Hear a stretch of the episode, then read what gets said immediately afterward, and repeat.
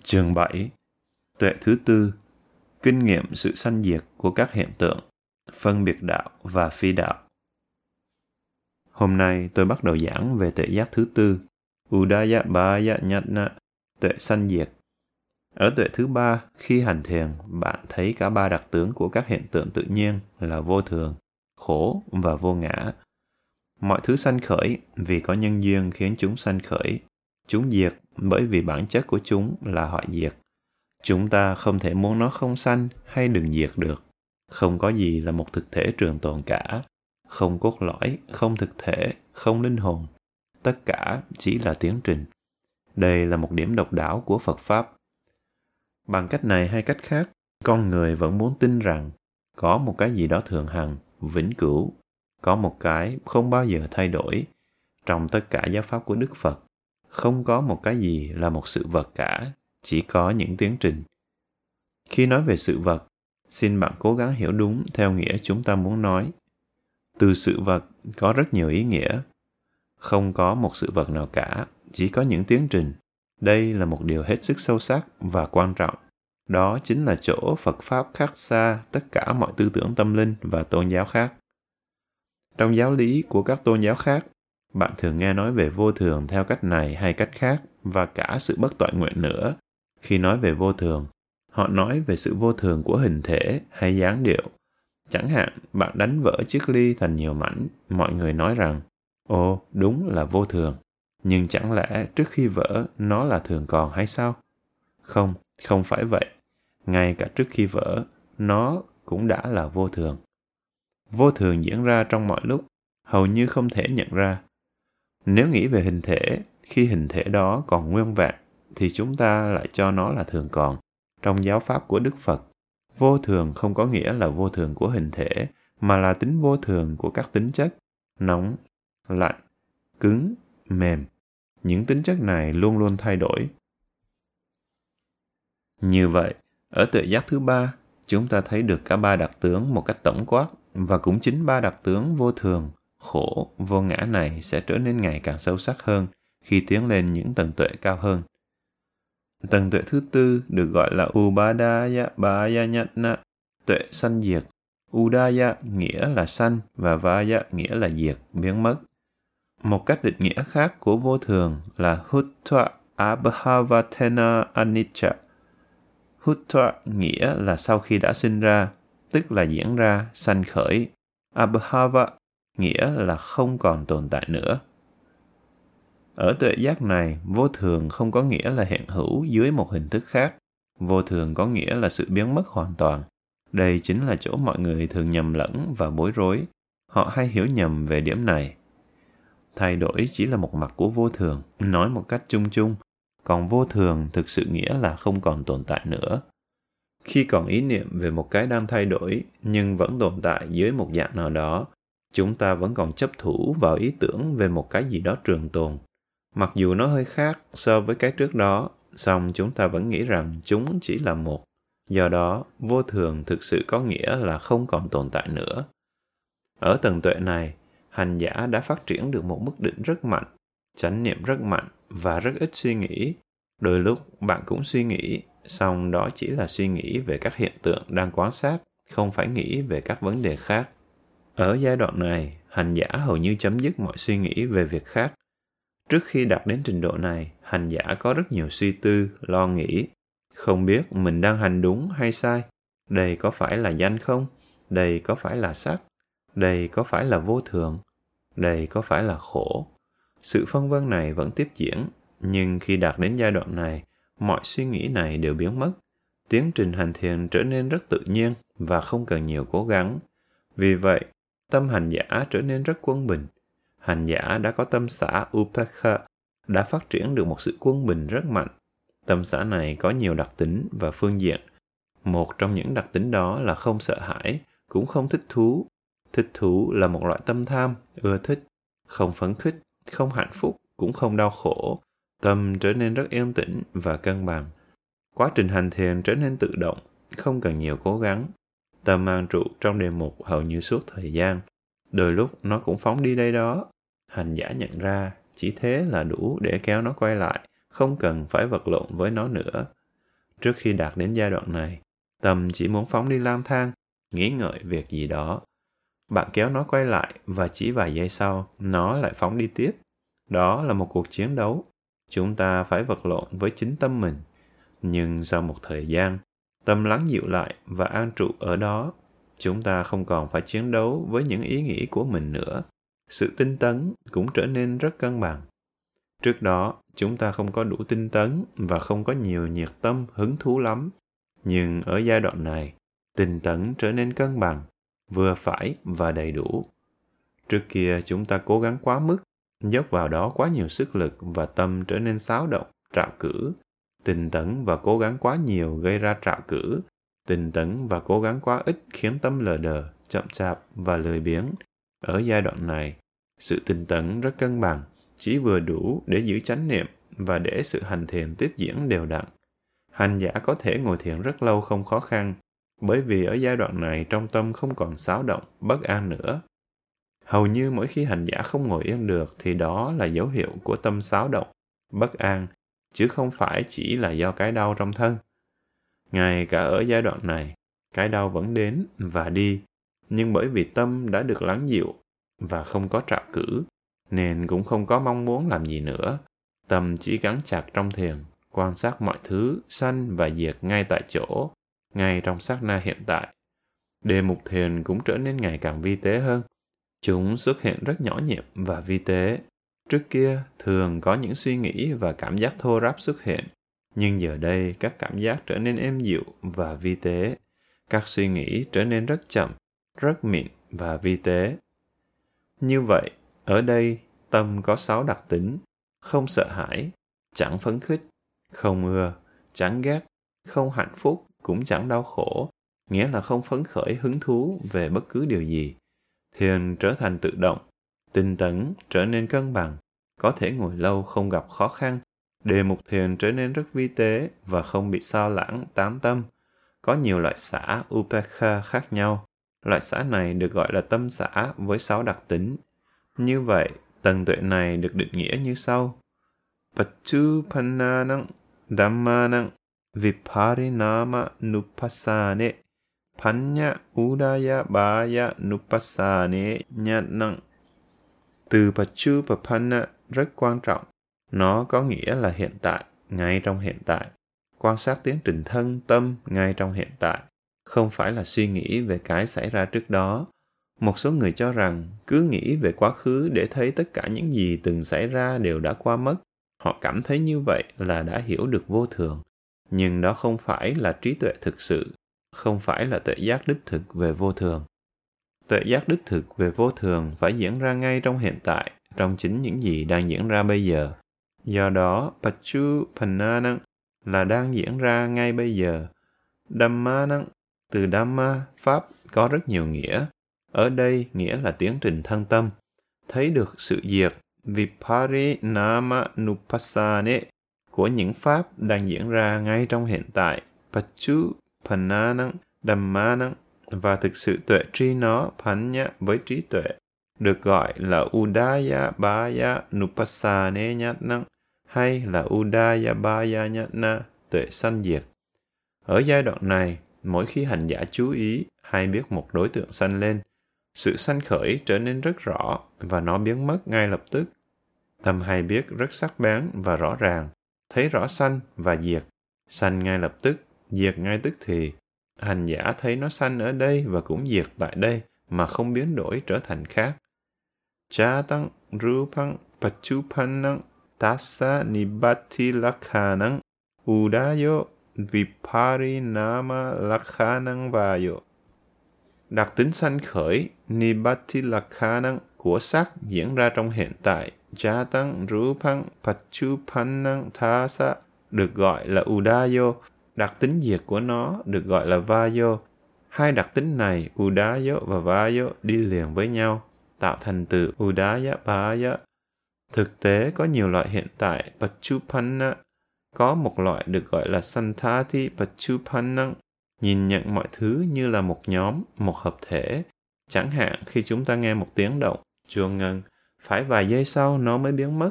Tiếng chuông đầu tiên chúng ta nghe, bon, rồi dần dần tan biến. Nếu nhìn nhận như một tổng thể, tiếng chuông kéo dài đến vài giây. Điều này được gọi là santati. Santati nghĩa là một chuỗi. Coi cả một chuỗi chỉ như một sự việc duy nhất. Đây là một cách hiểu rất thô thiển về vô thường. Nhưng nếu chú ý hơn nữa vào âm thanh, bạn sẽ nghe thấy tiếng chuông ngân, rất nhiều tiếng ngân nhỏ. Tiếng sau sanh lên tiếp nối tiếng trước. Càng về sau càng nhỏ dần. Thanh âm mới sanh lên trong từng khoảnh khắc. Mỗi giây có nhiều thanh âm sanh lên và nhiều thanh âm diệt đi. Nếu suy nghĩ trên lý thuyết, bạn có thể thấy các rung động âm thanh xảy ra vào khoảng 1.000 lần mỗi giây, rất ngắn ngủi, rất nhanh. Khana paccuppanna, sát na hiện tại rất ngắn ngủi. Song các hiện tượng của vật chất và tâm sanh diệt nhanh đến mức chúng ta không thể kinh nghiệm hay nhìn thấy được. Đức Phật nói, tiến trình thân sanh diệt vào khoảng 1.000 tỷ lần trong mỗi giây. Kinh nghiệm được điều này là một điều không thể làm được đối với một người bình thường. Tiến trình tâm còn diễn ra nhanh gấp 2 lần. Tuy vậy, nếu trong một giây chúng ta kinh nghiệm được 10 lần vô thường, thì có thể cho rằng mình đã hiểu được vô thường. Thông thường chúng ta thấy được khoảng 2 lần mỗi giây, nhưng khi rất định tĩnh và tập trung, thời gian sẽ kéo dài ra. Mỗi giây có thể trở thành một khoảng thời gian dài. Có lúc, hành giả cảm thấy như mình đã ngồi được cả tiếng đồng hồ, nhưng nhìn đồng hồ mới thấy chỉ được 5 phút. Ở một giai đoạn khác trong thiền, bạn ngồi 3 hoặc 4 tiếng đồng hồ, xong lại có cảm giác mới ngồi được khoảng 1 tiếng mà thôi. Thời gian trở nên rất không thực. Nó có thể dài ra khi chánh niệm nhanh nhạy và sắc bén. Có lúc, bạn thể nhập vào một trạng thái định thâm sâu, thời gian biến mất. Sự biến dạng của thời gian bắt đầu xảy ra từ giai đoạn đầu của tầng tuệ này. Ở giai đoạn này, khi kinh nghiệm một điều gì đó, bởi vì đôi khi bạn có thói quen suy nghĩ và ghi nhận bằng cách định danh, bạn cố đặt tên cho nó, nhưng khoảnh khắc bạn cố đặt tên thì nó đã không còn ở đó nữa. Do đó, bạn có cảm tưởng là mình không thể đặt tên cho mọi thứ được nữa, chỉ có thể thấy chúng, quan sát chúng mà không suy nghĩ, không làm một cái gì hết.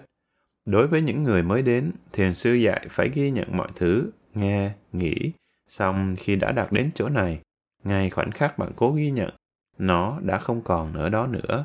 Bạn không thể ghi nhận được. Bạn buông bỏ việc ghi nhận và chỉ giữ chánh niệm và nhìn thật sâu. Ở giai đoạn này, bạn chỉ nhìn và thấy, không ghi nhận cái gì. Bạn không thể ghi nhận được nữa, bởi vì ghi nhận thì chậm, còn thấy thì rất nhanh. Trong giai đoạn này, có lúc hành giả thấy được ánh sáng rực rỡ, Obhāsa, đó là dấu hiệu của một nội tâm rất định tĩnh, tập trung. Ánh sáng này có thể có nhiều hình dạng và màu sắc khác nhau. Đôi khi là một ngôi sao sáng rực xuất hiện rồi biến mất rất nhanh. Có lúc nó xuất hiện từ một bên, di chuyển ngang qua trước mặt, làm hành giả rất thích thú. Lúc khác, hành giả lại thấy ánh sáng rực rỡ, lớn rộng ra như một mặt trăng. Trong thiền an chỉ định Samatha, hành giả cũng chứng nghiệm được loại ánh sáng như thế này. Nó là một dấu hiệu của sự tập trung và sức mạnh của tâm. Có lúc dường như thời gian trôi rất chậm, điều đó nghĩa là tâm bạn đang làm việc rất nhanh.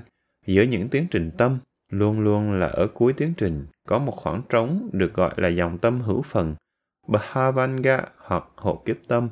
Khi hành giả có quá nhiều bhavanga, thì thường có một khoảng trống lớn. Trong một giây chẳng hạn, nếu có nhiều khoảng trống xen vào giữa, hành giả chỉ có thể kinh nghiệm được một số ít đối tượng. Ít khoảng trống, hành giả sẽ kinh nghiệm được nhiều hơn. Khi kinh nghiệm được nhiều đối tượng, nhiều sự việc, bạn cảm thấy thời gian dường như chậm lại. Nếu nghiên cứu lượng tử và thuyết tương đối, bạn sẽ dễ dàng hiểu được điều này.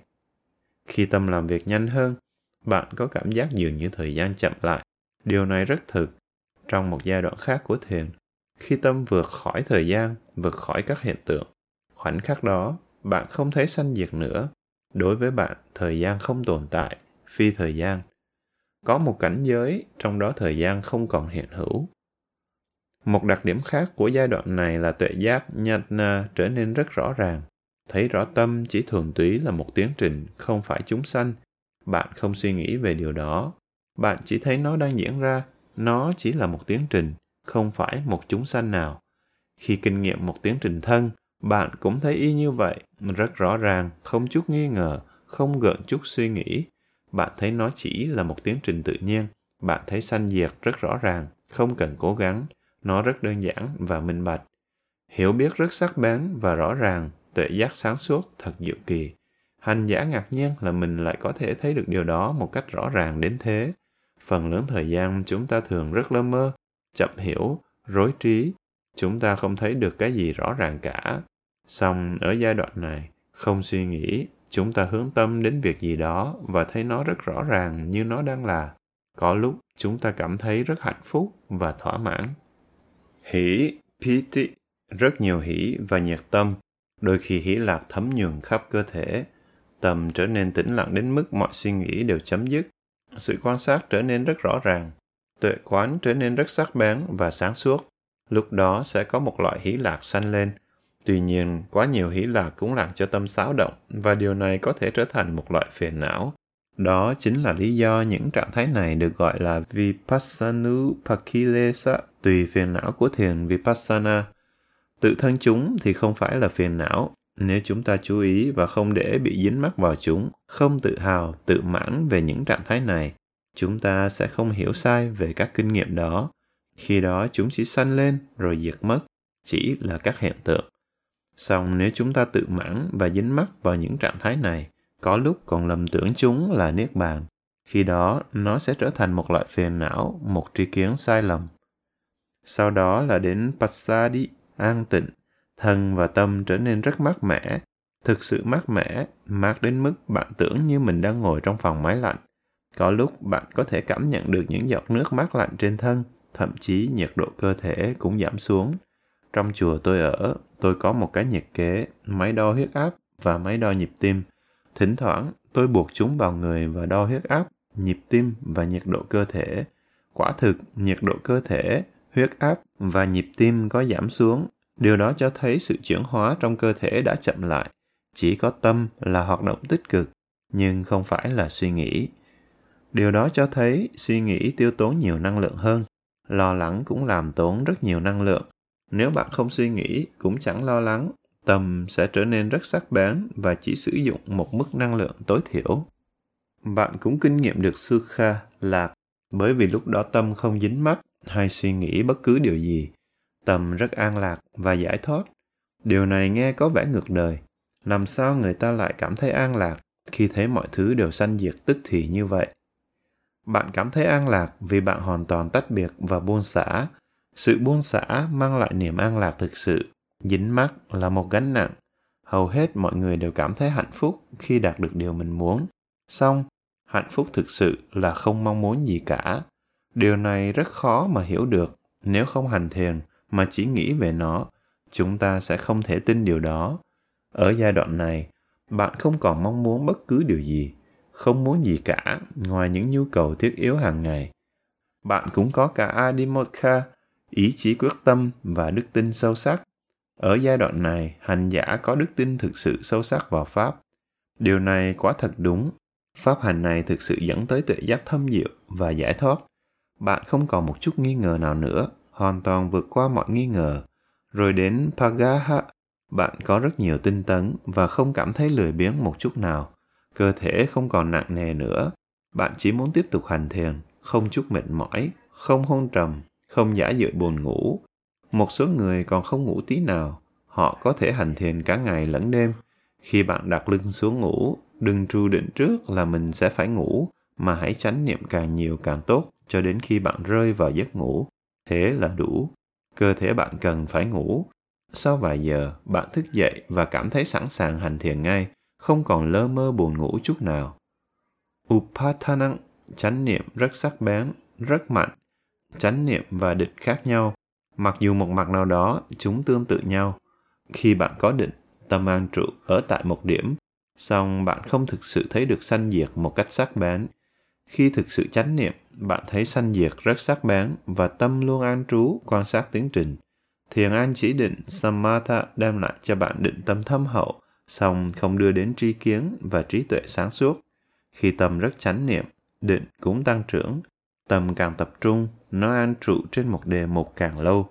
Khi tập trung hơn nữa, tâm sẽ trở nên thuần túy chánh niệm trên đề mục và an trụ ở đó. Đôi lúc bạn mất chánh niệm, nhưng tâm không hề bị sao lãng, phân tán. Tâm trở nên rất tĩnh lặng, định tĩnh, mà vẫn rất chánh niệm theo dõi đề mục. Trong trường hợp đó, Nếu hay biết điều này đang diễn ra thì hãy cố gắng gia tăng thêm chánh niệm bằng cách hay biết thêm những đề mục khác. Nếu cùng lúc chánh niệm trên hai đề mục, bạn sẽ giữ vững được chánh niệm và tỉnh giác hơn nữa. Khi chánh niệm rất mạnh, bạn có thể hay biết được rất nhiều thứ đang diễn ra cùng một lúc. Bạn không còn phải cố gắng biết một hay hai đề mục nữa, không phải cố gắng hay biết bất cứ cái gì, không cần lựa chọn đề mục mà chỉ đơn thuần chánh niệm. Khi có chánh niệm, bạn sẽ thấy mọi thứ đi tới đập vào tâm chánh niệm, đối tượng đập vào tâm chánh niệm. Nhưng khi có quá nhiều đối tượng tới và chánh niệm không thể xử lý nổi tất cả mọi thứ, tâm sẽ trở nên trạo cử, xáo động. Khi bạn thấy tâm mất đi sự rõ ràng, minh bạch thì hãy cố gắng thu hẹp đề mục lại, định tĩnh trở lại và chú ý vào một hoặc hai đề mục thôi. Bạn cần phải có một chút điều chỉnh. Lúc đầu chúng ta cố gắng chú ý đến một đề mục và tâm cứ phóng đi, lang thang đây đó. Chúng ta nhận ra sự phóng tâm đó, đưa nó trở lại an trú vào một đề mục khác. Chúng ta phải thực hành thật chuyên cần, tích cực. Song ở giai đoạn này, tâm luôn luôn an trụ ở đó, nó luôn luôn hiện diện. Đôi khi bạn thấy chánh niệm như một chiếc gương. Mọi thứ đi qua trước mặt gương đều được phản chiếu trong đó. Bạn hay biết nó một cách tự động, không còn phải lo giữ chánh niệm nữa. Chánh niệm sati và tỉnh giác sampajanya rất mạnh trong giai đoạn này. Ngay cả ở giai đoạn trước nó cũng đã mạnh rồi. Mạnh nghĩa là chánh niệm luôn có mặt và sẵn sàng trong mọi lúc. Bạn không còn phải lựa chọn đề mục nữa. Chánh niệm luôn có đó và nó tự động hay biết bất cứ cái gì sanh diệt trong sát na hiện tại. Bạn hành thiền rất dễ dàng.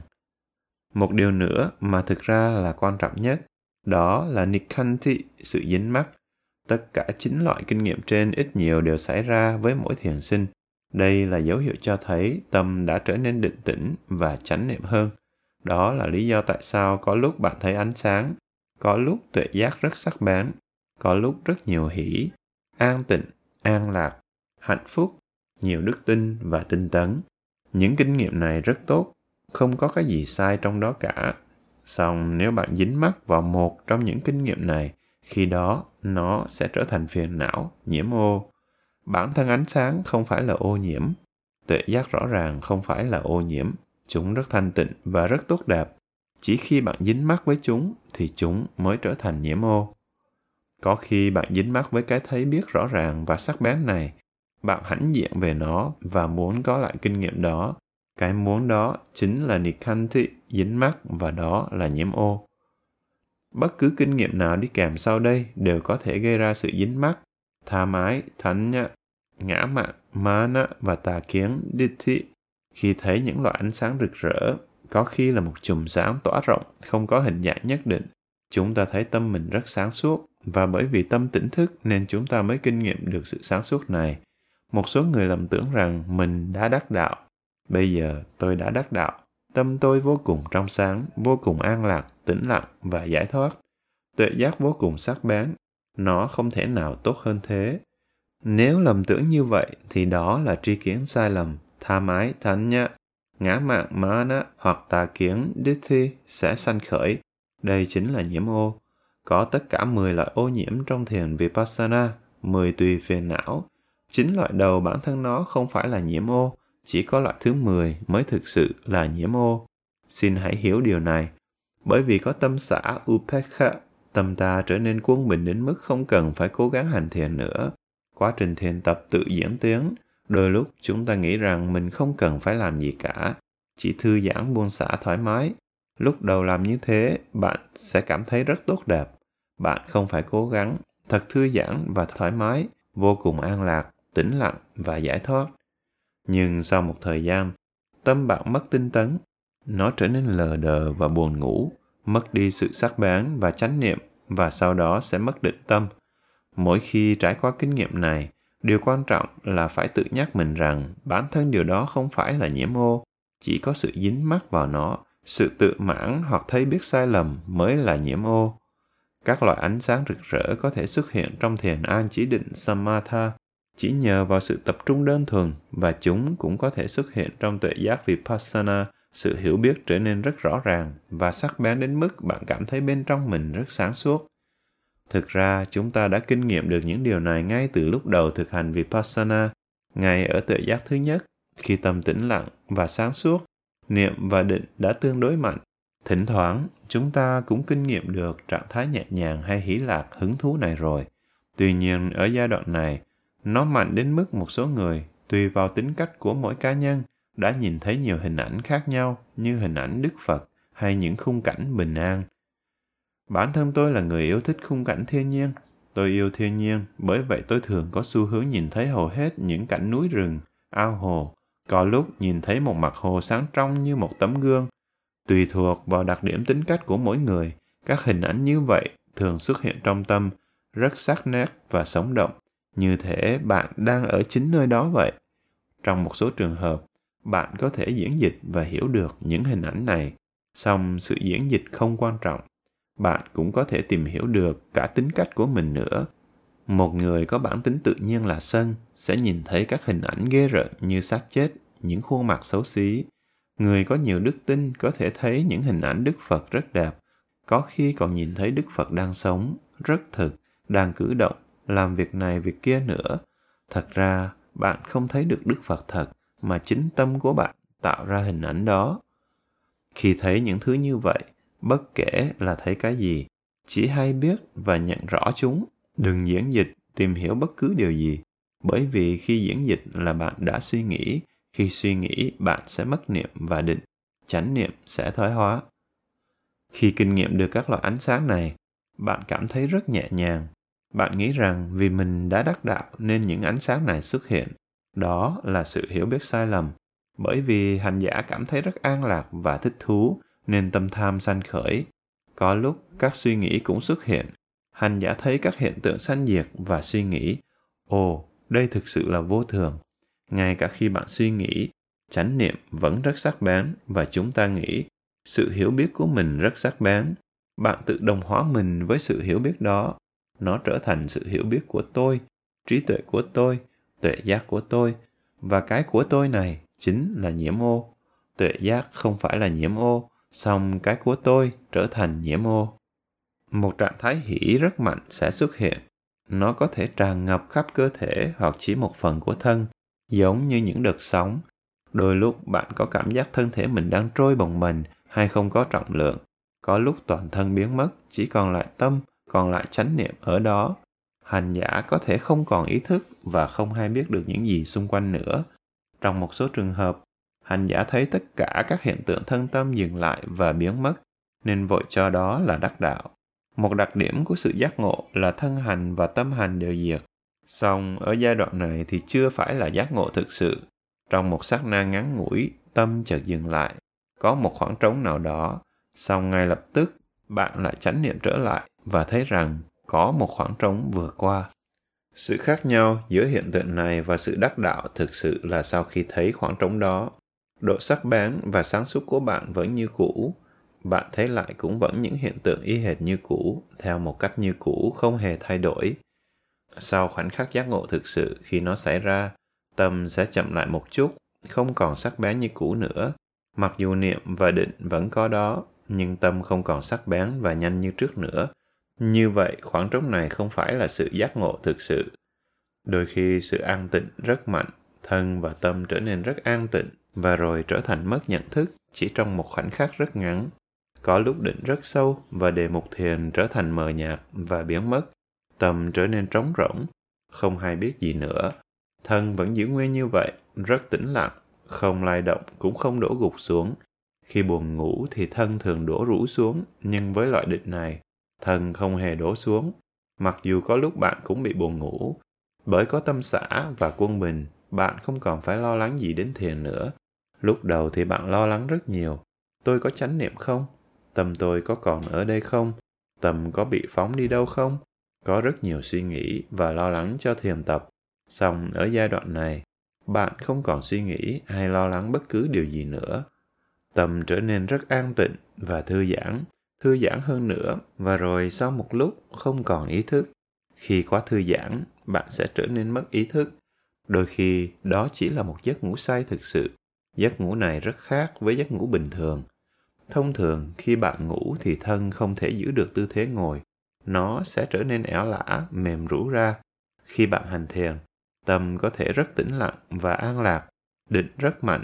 Khi buồn ngủ, thân không hề rũ xuống mà vẫn giữ nguyên được tư thế cũ. Khi bạn thức dậy, tâm vẫn rất trong sáng, rõ ràng và không hề cảm thấy lờ đờ mệt mỏi. Bạn lại sẵn sàng để hành thiền tiếp. Nhiều người tôi biết và ngay cả tôi đôi khi cũng kinh nghiệm được điều đó sau khi ngồi thiền nhiều tiếng trong ngày. Có lúc bị rơi vào giấc ngủ, đôi khi rất lâu. Khi thức dậy, tâm vẫn rất tươi mới, sảng khoái, trong sáng và tỉnh thức và khoảnh khắc thức dậy. Bạn tự động hành thiền trở lại. Thông thường khi người ta thức giấc, họ không thực sự biết là mình đã tỉnh. Các ý nghĩ mơ màng còn tiếp diễn cả một lúc lâu rồi họ mới tỉnh dậy được. Song đối với các thiền sinh thì ngay khi họ vừa thức dậy, tâm đầu tiên sanh khởi là hành thiền ngay. Thiền sinh sẵn sàng để hành thiền. Đó là một điều rất tốt. Điều ngạc nhiên hơn nữa là ở giai đoạn này, một số người có thể hành thiền cả trong giấc mơ nữa. Bạn đã bao giờ nghe nói đến điều đó chưa? Bạn có thể hành thiền trong mơ được không?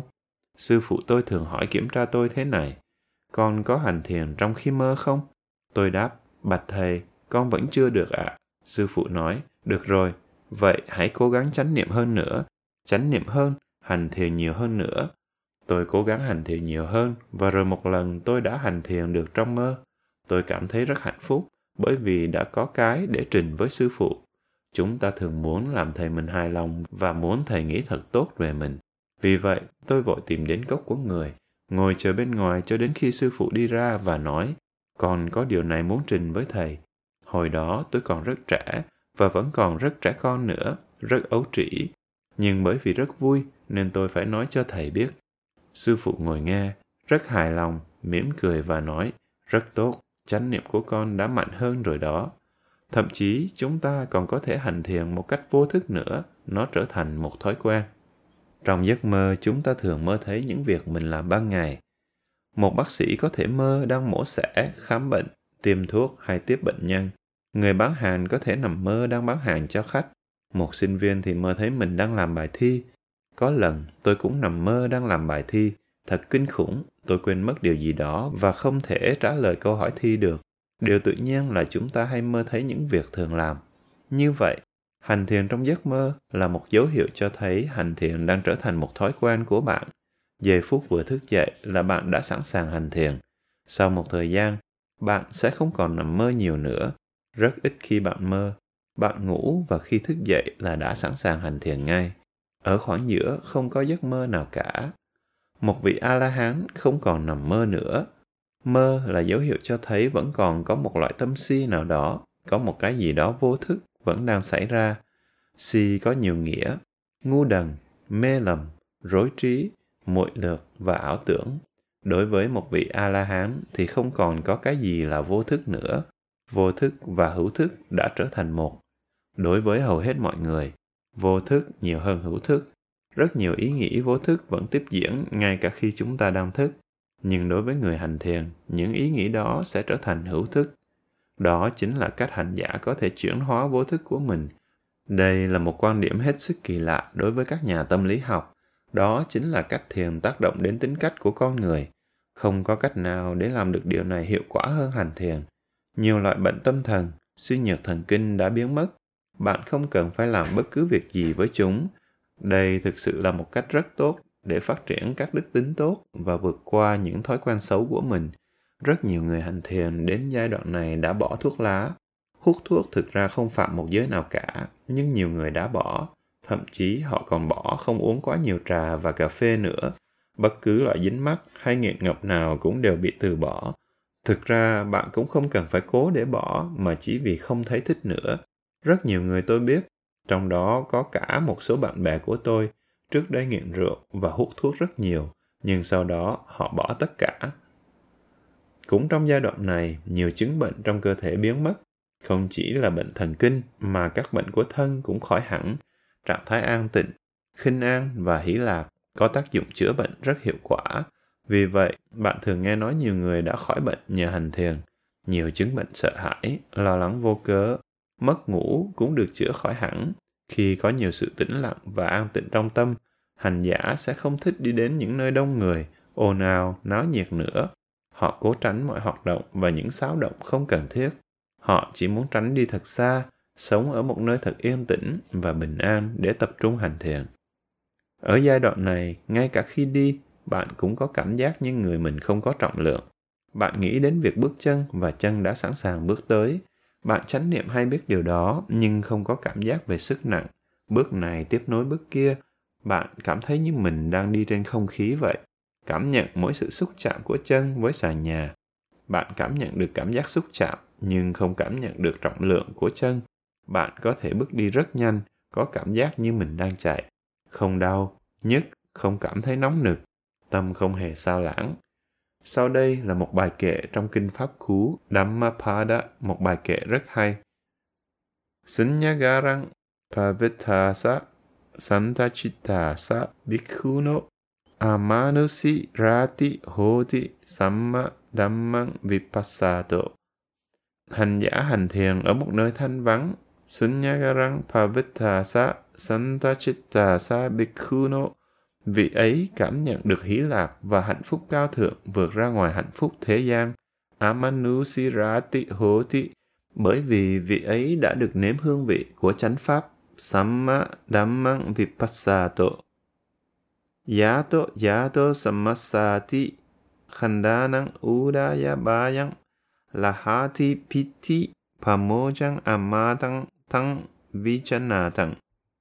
Mỗi khi quan sát ngũ uẩn, thấy được sanh diệt, yato sammasati khandanang udayabbayañāṇa, vị ấy cảm nghiệm được hỷ lạc và vị ngọt của pháp.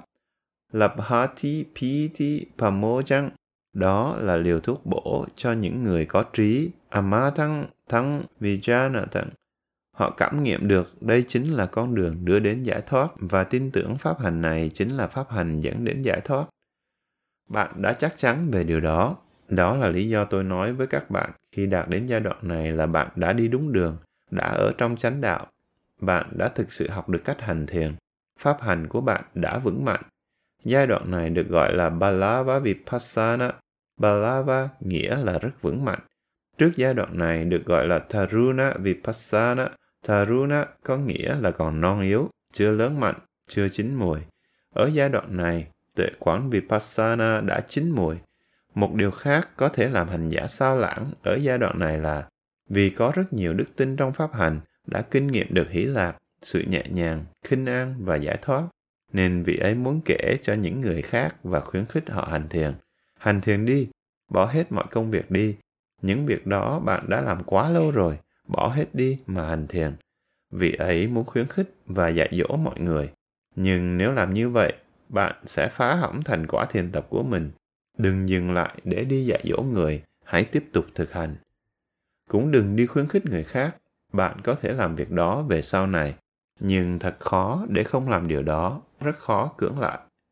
Ở giai đoạn này, bạn nhận rõ tâm chánh niệm và đề mục. Chúng đến với nhau và xúc chạm nhau. Đề mục đến và quất vào tâm. Sự tiếp xúc giữa tâm và đề mục trở nên rất rõ. Trước khi đạt đến giai đoạn này, chúng ta không hiểu được phát xạ xúc là gì. Chúng ta đã nghe và suy nghĩ về nó, nhưng chưa thực sự kinh nghiệm được nó. Tuy nhiên, ở giai đoạn này, chúng ta thực sự nhận biết rõ ràng sự tiếp xúc giữa tâm và đối tượng. Đôi khi tâm đi đến với đối tượng. Ví dụ, ở trước giai đoạn này, giống như ném một quả bóng tennis vào tường. Nó đụng vào tường và bật trở lại. Khi đạt đến đây, nó giống như ném một quả bóng rất dính. Khi đụng phải đối tượng, nó liền dính chặt ở đó. Chánh niệm không hề sao lãng hay lang thang đi đâu cả. Trước kia, chúng ta phải cố gắng tìm đề mục để chánh niệm. Đến giờ, chúng ta không phải làm điều đó. Đối tượng tự đến với tâm, đến với chánh niệm, và chánh niệm luôn có sẵn ở đó. Tuy nhiên, bởi vì có quá nhiều hứng thú, hỷ lạc, tinh tấn và sáng suốt, nên chúng ta bị dính mắc vào trạng thái đó và không muốn ngừng hành thiền. Mặc dù về một mặt nào đó thì rất tốt, vì chúng ta không lười biếng hay sao lãng nữa. Song mặt khác, chúng ta lại bị dính mắc với nó. Hầu hết chúng ta không nhìn ra được đó là dính mắc. Chúng ta chỉ nghĩ, tôi rất hạnh phúc khi hành thiền, tôi thích hành thiền, làm sao phân biệt được. Khi không còn kinh nghiệm được những điều ấy nữa, chúng ta cảm thấy không vui. Tôi muốn có nó nữa, làm thế nào để tôi có lại được? Đây là những dấu hiệu cho thấy bạn đang bị dính mắc vào nó. Bạn càng muốn có, lại càng khó đạt được. Nó là một thứ rất xảo quyệt. Ở giai đoạn này, điều quan trọng là bạn phải quan sát tác ý của mình. Nhìn rõ tâm mình để thấy bây giờ tôi đang cố làm điều gì, có phải đang cố để lấy lại trạng thái đó không? Đôi lúc bạn phải ra ngoài, kiếm cái gì đó ăn chẳng hạn, và không nhiều thì ít, bạn cũng bị phân tán, sao lãng mất một lúc. Khi ăn xong, bạn quay lại hành thiền và mong là sẽ trở lại được trạng thái cũ. Sự mong đợi đó là một chướng ngại. Mỗi khi hành thiền, chúng ta phải tự nhắc nhở mình, tôi không cố gắng làm điều gì cả, tôi không cố đạt đến chỗ nào, không cố kinh nghiệm lại những điều đã kinh nghiệm trước kia, chỉ chánh niệm trên những cái đang diễn ra bây giờ. Điều này rất đơn giản. Cái chúng ta làm không phải là cố để đạt được cái gì hay đến được một chỗ nào đó. Cái chúng ta làm là ở đây và bây giờ, chú ý vào bất cứ những gì đang diễn ra trong hiện tại.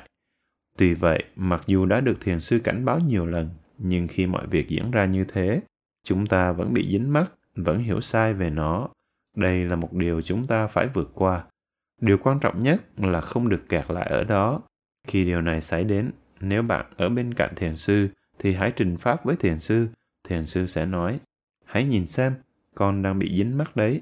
Trước hết, hãy quan sát chính sự dính mắc ấy đã. Thiền sư sẽ không nói bạn phải từ bỏ dính mắc, bởi vì nếu chưa nhìn ra dính mắc, thì làm sao mà từ bỏ được. Dính mắc xảy đến một cách rất vô thức. Điều đầu tiên bạn cần làm là phải nhận thức được nó đã. Lời khuyên này có ý nghĩa rất lớn. Chúng ta muốn vượt qua được bất cứ điều gì thì trước hết phải ý thức được nó đã. Không ý thức được nó, chúng ta sẽ không thể vượt qua được dù nó là cái gì chăng nữa. Thiền sư sẽ khai thị cho bạn. Hãy nhìn vào tâm mình để thấy được sự dính mắc đó. Nếu bạn thấy được nó, một thời gian nó sẽ yếu đi và biến mất. Nhưng nó sẽ còn quay lại. Bạn nhìn, nó biến mất và rồi lại quay trở lại. Sau một vài lần, nó sẽ đi hẳn và không còn quay lại nữa. Bạn sẽ hiểu ra, dính mắc vào những trạng thái an lạc, những kinh nghiệm tốt này không phải là chánh đạo. Dính mắc là tà đạo, bất kể là dính mắc vào cái gì. Ngay cả kinh nghiệm trong thiền, một khi dính mắc vào chúng là bạn đã đi vào đường tà. Nếu thấy và vượt qua được những dính mắc đó, bạn sẽ hiểu rằng chú ý vào bất cứ những gì đang diễn ra trong hiện tại, nơi thân tâm mình, đó chính là chánh đạo. Tri kiến này được gọi là đạo phi đạo tri kiến tịnh. Magga Jnanadasana Visuddhi. Magga là đạo, con đường. Amaga là phi đạo, thấy được đâu là đạo, đâu là phi đạo. Thấy được hai điều này một cách thật rõ ràng chính là một loại thanh tịnh của tâm, tri kiến tịnh. Jnanadasana Visuddhi.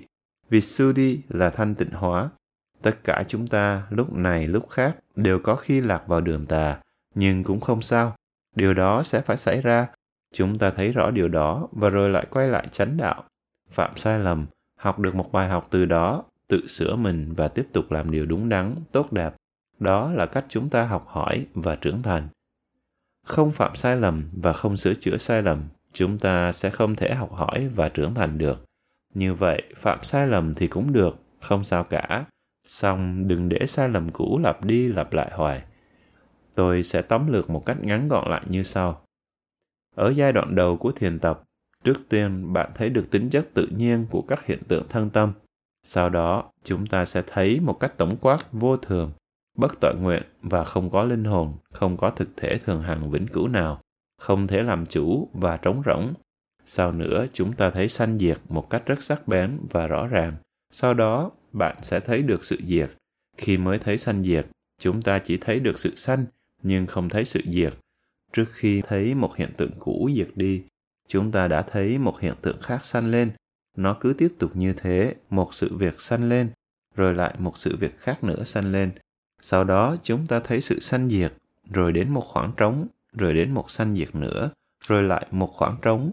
Chúng ta cũng thấy được cả khoảng trống đó. Sau một thời gian, bạn chỉ còn chú ý đến sự diệt, không chú ý nhiều đến sự sanh như trước. Ở giai đoạn này, vô thường sẽ trở nên ngày càng rõ, mọi thứ đều diệt đi rất nhanh chóng. Khi thấy vô thường thật rõ, trong tuệ giác đó bạn cũng thấy bất toại nguyện. Vì sao? Bởi vì nó sanh diệt quá nhanh, làm sao có thể tìm được chút toại nguyện nào trong đó, làm sao có thể nương tựa vào chúng được. Bạn có thể thấy rằng mỗi khoảnh khắc đều là sự sống và cái chết. Bạn không thể giữ lại cái gì, không có gì bạn có thể bám víu, bởi vì mọi thứ đều sanh diệt quá nhanh. Chúng không chịu sự điều khiển của bạn. mọi kinh nghiệm, mọi cảm giác, mọi tư tưởng, mọi sát na tâm, ngay cả tâm chánh niệm này, tất cả đều không ngừng hoại diệt. Như vậy, ở giai đoạn này, sự hành thiền của bạn đã trở nên rất hoàn chỉnh. Bạn thấy đề mục sanh diệt, bạn thấy tâm sanh diệt, bạn thấy tâm thiền đang kinh nghiệm, đang hay biết tuệ quán Vipassana này. Ngay cả tâm chánh niệm này cũng đều sanh diệt. Lúc đầu chúng ta thấy những hiện tượng của thân không phải là tôi, không phải của tôi. Cái suy nghĩ này không phải là tôi, không phải của tôi. Song bạn vẫn thấy có tâm chánh niệm, nó chính là tôi. Tôi đang hành thiền, tôi đang thấy, tôi đang chánh niệm. Khi đạt đến giai đoạn này, bạn thấy ngay cả tâm thiền, ngay cả tâm chánh niệm này cũng diệt. Có một ví dụ để diễn tả điều này như sau. Khi hỏa thiêu một xác chết, lúc đầu bạn phải dùng một que cời dài để lật cái xác. Khi xác đã thiêu xong, bạn vứt bỏ que cời đi, vứt bỏ, không giữ lại gì cả. Bạn không thể giữ lại cái gì. Ngay cả tâm thiền, tâm chánh niệm cũng quy về vô thường. Nó cũng là vô thường. Chỉ khi đó thì tri kiến về vô thường mới đầy đủ. Nếu bạn vẫn còn thấy bất cứ phần kinh nghiệm nào là của mình, thì bạn vẫn chưa hoàn toàn hiểu và kinh nghiệm được vô thường thực sự. Ngay cả tâm chánh niệm và tuệ giác cũng sanh và diệt. Hành giả có thể lặp đi lặp lại nhiều lần như vậy. Trong kinh điển có nói rằng bạn nên lặp lại 10 lần, nhưng không nhất thiết phải làm quá nhiều như vậy. Đối tượng, tâm và tuệ giác, thấy cả ba đều sanh diệt, quan sát tuệ giác đó lại 10 lần, song không cần đến tận 10 lần. Quan sát tuệ quán Vipassana này, Vipassana ñana và thấy nó là vô thường, được gọi là Pati-Vipassana. Tuệ quán Vipassana đầu tiên được gọi là Vipassana, quan sát tuệ Vipassana đó. Trí tuệ thấy được nó là vô thường được gọi là Pati-Vipassana. Chính tuệ Vipassana này lại trở thành đề mục của thiền Vipassana. Tôi nghĩ như vậy là đã khá rõ về vấn đề này rồi, đúng không? Ngay cả trí tuệ cũng vô thường, ngay cả chánh niệm cũng vô thường. Ở giai đoạn này bạn có thể thấy rõ điều đó. Thậm chí bạn cũng không tự đồng hóa mình với tâm chánh niệm nữa. Cũng như sau khi thiêu xác xong thì bạn đốt luôn que cời. Tuần tới, tôi sẽ nói chi tiết về tuệ thứ 5, bhavanga ñana tuệ diệt. Sau tuệ thứ 4, mọi việc sẽ trở nên dễ dàng hơn nhiều. Nếu các bạn có câu hỏi nào về tầng tuệ thứ 4 này hoặc bất cứ điều gì chưa rõ, xin cứ hỏi. Hỏi và đáp. Tuệ giác thứ nhất được gọi là Nama Rupa Parichedanya Na, tuệ phân biệt danh sắc. Thế danh chỉ như một tiến trình, tâm là một tiến trình và sắc, thân vật lý là một tiến trình. Thấy nó không phải là một chúng sanh, không phải đàn ông hay đàn bà, không màu sắc, dáng hình, cứng chỉ là cứng. Bạn không thể nào nói tính chất cứng này là của đàn ông hay đàn bà được. Cứng chỉ là cứng, mềm chỉ là mềm, chuyển động chỉ là chuyển động, nó không phải là đàn ông hay đàn bà. Những hiện tượng này không có hình thể, dáng điệu, chúng chỉ là các tính chất. Xin hãy chú ý đến điều này. Khi hành thiền, chúng ta chỉ chú ý đến các tính chất, bất cứ tính chất nào cũng không phải là một chúng sanh. Danh cũng vậy, bạn có thể thấy nó chỉ là những hiện tượng tâm lý, nó không phải là một chúng sanh. Tham không phải là đàn ông hay đàn bà, tham chỉ là ham muốn một cái gì đó. Dù nó xảy ra ở các bạn hay ở trong tôi, nó cũng chỉ là một tính chất ham muốn. Tham cái này hay tham cái kia, điều đó không thành vấn đề, nó chỉ thể hiện bản chất của lòng tham. Bất cứ một trạng thái tâm nào cũng chỉ là một trạng thái tâm, không phải là chúng sanh, không phải một thực thể, không phải đàn ông hay đàn bà. Thấy rõ danh sắc được gọi là Nama Rupa Parichedanya Na, tuệ phân biệt danh sắc. Có hai thứ cùng diễn ra, một là danh và cái kia là sắc. Sau đó, bạn có thể thấy nguyên nhân của những hiện tượng thân tâm này, đó gọi là Pachaya Parigaha Nyana, tuệ phân biệt nhân duyên. Sau đó, bạn thấy được vô thường, khổ, vô ngã một cách tổng quát, đó gọi là sammasana ñana, tuệ thẩm sát. Ở giai đoạn này, sẽ có rất nhiều suy nghĩ về pháp sinh khởi, suy nghĩ về danh, sắc, về vô thường, khổ, vô ngã. Sau giai đoạn này, các suy nghĩ như vậy sẽ không còn nữa. Bạn thấy mọi thứ sanh và diệt một cách rất sắc bén, rất rõ ràng.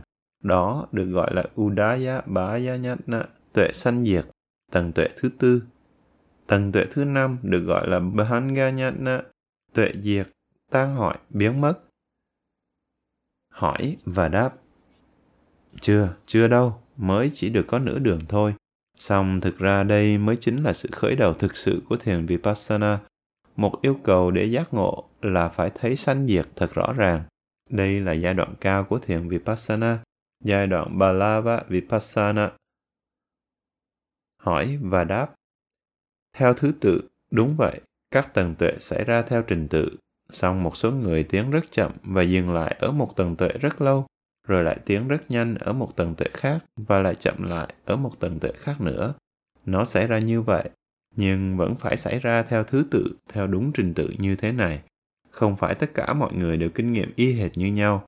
Một số người phải mất rất nhiều thời gian ở tầng tuệ đầu tiên, tầng tuệ thứ hai và thứ ba thì lại rất nhanh, và có thể lại cần rất nhiều thời gian để phát triển tuệ thứ tư. Trong thực tế, tuệ thứ nhất phải mất nhiều thời gian để phát triển, tuệ thứ hai và thứ ba không cần lâu đến vậy. Tuệ thứ tư cần một số thời gian để phát triển, bởi vì có khá nhiều trở ngại, nhiều sự dính mắc và sao lãng trong quá trình kinh nghiệm của hành giả. Sau đó nó có thể nhanh hơn, cho đến một giai đoạn khác hành giả sẽ bị kẹt lại. Tôi sẽ nói đến giai đoạn đó sau. Đây là trình tự phát triển các tầng tuệ giác. Hỏi và đáp. Nếu không tiếp tục thực hành, bạn sẽ mất hết các tuệ đã có.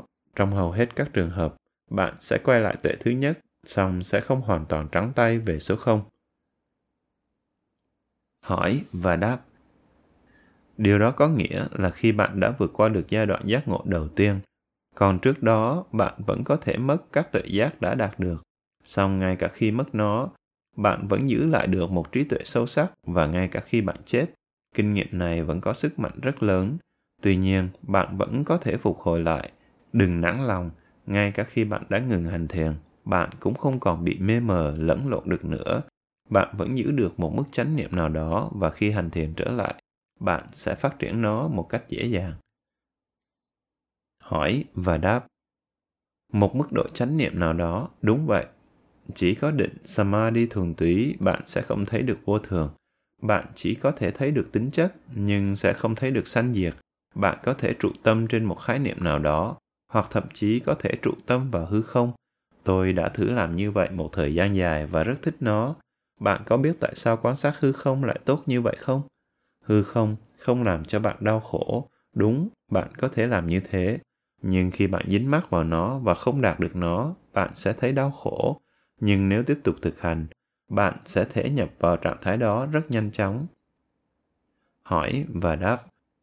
Bạn phải tiếp tục thực hành. Khi đã đạt đến tầng tuệ thứ tư, bạn sẽ không thể phạm sai lầm nữa. Bạn biết cần phải làm gì. Đó là lý do phần cuối tôi nói là bạn biết đâu là đạo và cũng biết đâu là phi đạo. Bạn không thể phạm sai lầm được nữa. Cứ tiếp tục như vậy, bạn sẽ tới được chỗ đó. Điều đó thật là nhẹ nhõm, bởi vì trước đó bạn không chắc chắn về điều mình đang làm. Có thể mình đang phạm sai lầm, không biết thế này là đúng hay sai. Hỏi và đáp. Đừng định ra một thời hạn cụ thể nào cả. Điều đó phụ thuộc vào độ rõ ràng, sáng suốt và cả độ chính của bạn nữa. Một số người cần rất nhiều thời gian để phát triển một tuệ giác đến độ chính của nó. Thậm chí ngay cả trong một tầng tuệ cũng có nhiều tầng mức khác nhau. Tầng tuệ thứ tư này chẳng hạn cũng có một phạm vi rất rộng. Ở giai đoạn đầu của nó, bạn thấy sanh diệt và có rất nhiều suy nghĩ. Khi tiếp tục tiến triển thì sanh diệt ngày càng trở nên rõ hơn. Và sau một thời gian, bạn sẽ thấy nó vượt qua được chỗ đó và bạn thấy được sự diệt, thấy tan rã, hoại diệt nhiều hơn. Mỗi tầng tuệ đều có một dải phạm vi. Nó không chỉ phụ thuộc vào yếu tố thời gian, mà chất lượng thiền tập của bạn cũng rất quan trọng. Hỏi và đáp. Nếu có thể phát triển các tầng thiền an chỉ định, thì bạn có thể sử dụng an chỉ định đó để thực hành Vipassana. Với sự giúp sức của định lực thâm hậu, bạn sẽ tiến bộ rất nhanh, bởi vì khi đã có một nội tâm rất tập trung và định tĩnh, tâm sẽ không bị phân tán nữa. Song để phát triển các tầng thiền an chỉ định là một việc rất khó. Có hai cách thực hành. Cách thứ nhất là phát triển thiền an chỉ định trước, rồi sau đó chuyển sang thực hành thiền Vipassana. Cách này được gọi là Samatha Yanika, nghĩa là đi bằng phương tiện thiền an chỉ định. Tuy nhiên, trong thiền Vipassana thuần túy, đạt đến mức tuệ thứ tư là bạn đã phát triển được một mức định đủ mạnh, tương đương với các tầng thiền an chỉ định. Chánh niệm lúc đó rất mạnh. Khi chánh niệm rất mạnh, định tâm cũng trở nên thâm hậu. Cả hai đều tương đương nhau về tính chất. Bạn không nhất thiết phải phát triển các tầng thiền an chỉ định. Hỏi và đáp. Tôi không thể nói cho bạn biết một cách chính xác tại sao Đức Phật làm vậy. Song đối với thiền Vipassana, nếu phát triển được định, nó sẽ giúp ích rất nhiều. Song nếu không thể phát triển được các tầng thiền an chỉ định, bạn vẫn có thể thực hành thiền Vipassana. Cách này được gọi là Sukha Vipassana khô tuệ, tức là thiền Vipassana không có an chỉ định. Như vậy, có hai cách thực hành. Cách thứ nhất là phát triển các tầng định trước, rồi chuyển sang Vipassana sau. Cách thứ hai không cần phát triển các tầng thiền an chỉ định mà vào thẳng thiền Vipassana. Bạn có thể thực hành theo một trong hai cách đó. Hỏi và đáp. Khi thực hành thiền an chỉ định, bạn lấy gì làm đề mục thiền cho mình? Đó là một loại khái niệm, một ý niệm hay một hình ảnh. Chẳng hạn khi thực hành thiền tâm từ, bạn có thể phát triển các tầng thiền, song đề mục thiền của bạn là một người nào đó. Bản thân đề mục đó cũng là một loại thực tại, gọi là Samutisacca, thực tại chế định. Khi muốn hành thiền Vipassana, bạn phải từ bỏ khái niệm hay ý niệm về người đó và chuyển sang quan sát các hiện tượng của thân hoặc tâm.